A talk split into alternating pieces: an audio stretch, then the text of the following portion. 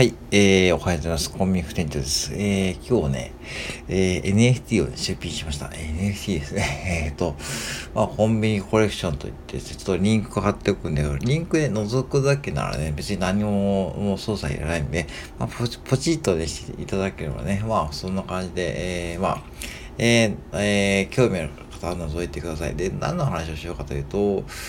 まあ、NFT をね、まあ、楽しむというかですね、あの、僕も NFT 今結構溜まってるですね。まあ170個ぐらいに溜まりました。うん。まあ高いものからね、安いものからね。まあいろんなこう NFT をね、触っていて思うことはですね。まあ自分もこうやって販売して実際に売った経験もあるし、まあやってやっぱ思うのはですね、まあ本当にもう未知の世界ですね。うん、本当にね。あのーなんだろうな、まずよく言われるのがですね、含み益っていう言葉で、まあ、結構ツイッターとかでね、まあ、含み益何百万とかね、えー、あります。それでも保険に、保険ですね。要は、えー、自分が困った時にそれ売ればね、えー、要は保険ですね。うん、そう、なるからね、これで安心で独立してフリーランスとかね、そういうツイッター見かけるんですけども、いやいや、そうじゃなくて、と思うんですよね。なんかね、あのー、僕は、あのー、もちろん NFT をって夢を見るのはね、いいと思うんだけどね。まあ、所詮夢だと僕は思っていて、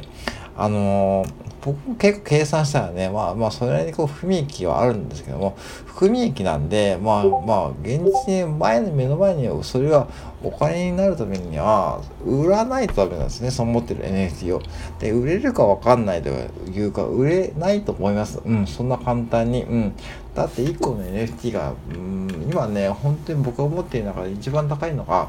まあ、5、60万するんですよ。うん、その5、60万の NFT に価値をね、生み出すって方がね、果たしてこう、日本とかね、まあ、どんだけいるかって感じですよね。ぶっちゃけいないですよね。この配信聞いて、聞いてる中で。多分、スタンドエヘムやってる方々でね、それがいいとか悪いとかじゃなくて、悪いとかじゃなくて、それは当たり前だと思うんですよね。当たり前の世界で、そこでこう、一部のこうね、NFT を投資としてですね、その含み益として安心として言ってる方々が、その煽るのはね、僕は本当に良くないと思ってます。うん。だから僕の場合は、もちろんその含み益も確か夢があってですね、確か売ればね、お金になることがあるんで、売るかもしれないし、多分売ると思うんですよお金に困ったらね、売ると思うんだけども、そうじゃなくて、やっぱしこうね、うん、堅実にね、やっぱしこうドルコスト平均法が一番いいですよ。うん。と思ってます。なんだかんだね、あの、現金、現金で積み立てですよ。うん。で、もし NFT をこれから投資という風で参加する方はね、よく勉強してほしいです、本当に。で、どんなところを見ればいいかというと、まあまあね、まあどんな配信行けばいいかというと、確か Voicy の池原さんとかの配信が一番いいかなと思います。うん。まあそういうとこで、まあ情報を自分で拾って、まあそういうところで勉強して、まあそれで投資に参加するんだけども、じゃなくて投資じゃなくて単にこう、えー、新しいテクノロジーで NFT に触ってみたいという方はね、そう、僕みたいなこう NFT で買ってもらうのが一番いいかと思います。うん、単純にこう、そう、そのね、両、二つです。だから、楽しむか投資かってことで、楽しむで、楽しむのであれば、本当にいろんな NFT が出てるんで、本当安いものだよね、僕みたいなこう170円から買います。だいたい日本円でも170円。うん。だから、まあ、それならね、まあ、まあ、手数料も込みで大体200円から300円ぐらいです。うん。まあ、それならね、こう、買ってみようって方もいるだろうし、まあ、そこから始めるのがね、まあ、一番いいと思います。一番いいと思います。僕も最初そうでした。でも、まあ、当時はまだこう、買うのがね、難しかったんで、今は本当買うのが簡単になってきてるん、だんだね。まあ、簡単とは言ってもね、まあ、本当に仮想通貨とかね、えー、メタマスクとかいうですね、そういう仮想通貨のね、お財布を設定したりできないし、まあ本当にね、大変なんです。だから大変だから、あのー、なんかね、その辺は本当に僕も NFT 触ってますけども、あんまりこのその NFT で含み益うんたらかんだっていうことはね、僕は本当に言わないようにしてるし、